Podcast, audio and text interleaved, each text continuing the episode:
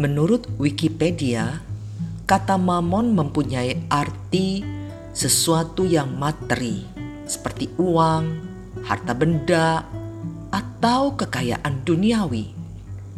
Dalam kehidupan, uang atau kekayaan bukanlah satu-satunya hal yang bisa dijadikan indikator dari kesuksesan seseorang bagaimana seseorang bisa mengendalikan dirinya untuk hidup tanpa dikuasai uang dan harta duniawi adalah salah satu esensi hidup sukses. Uang tidak akan menciptakan nilai pada hidup kita dengan sendirinya, namun kita yang harus berusaha bekerja untuk menciptakan nilai-nilai dari uang yang kita miliki. Pepatah berkata, "Uang adalah hamba yang baik sekaligus tuan yang kejam." Jadi, kitalah yang harus bijaksana mengendalikannya. Jika tidak, semakin banyak seseorang memiliki uang dan kekayaan, maka semakin banyak pula yang diinginkannya kekosongan demi kekosongan akan selalu timbul. Ketika suatu keinginan dipuaskan, maka akan timbul keinginan-keinginan berikutnya dalam bentuk lain. Uang tidak bisa membeli kebahagiaan dan kekayaan tidak akan pernah mendatangkan kepuasan bagi jiwa kita. Satu-satunya pribadi yang dapat memberikan kebahagiaan dan kepuasan jiwa hanyalah Tuhan Yesus.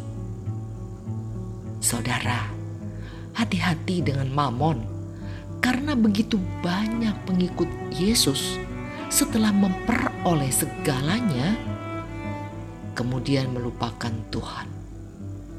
Kita lupa bahwa semua fasilitas, termasuk uang, yang ada di tangan kita adalah pemberian Tuhan dan milik Tuhan. Kita hanya dititipkan dan dipercaya untuk memakai apa yang bukan milik kita bagi kemuliaan Tuhan.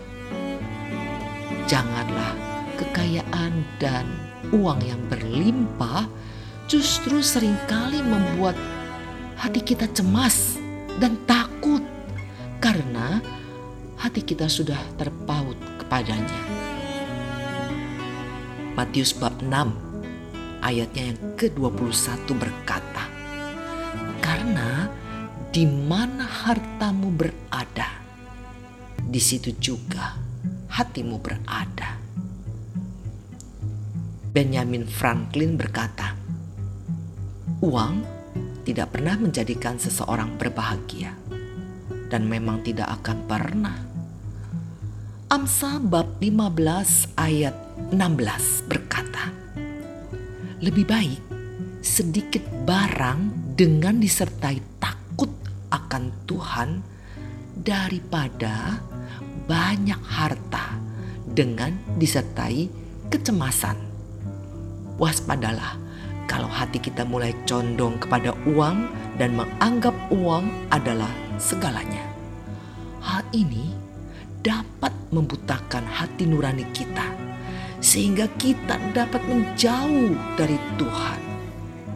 Tak seorang pun dapat mengabdi kepada dua Tuhan, karena jika demikian, ia akan membenci yang seorang dan mengasihi yang lain, atau ia akan setia kepada yang seorang dan tidak mengindahkan yang lain kamu tidak dapat mengabdi kepada Allah dan kepada Mamon.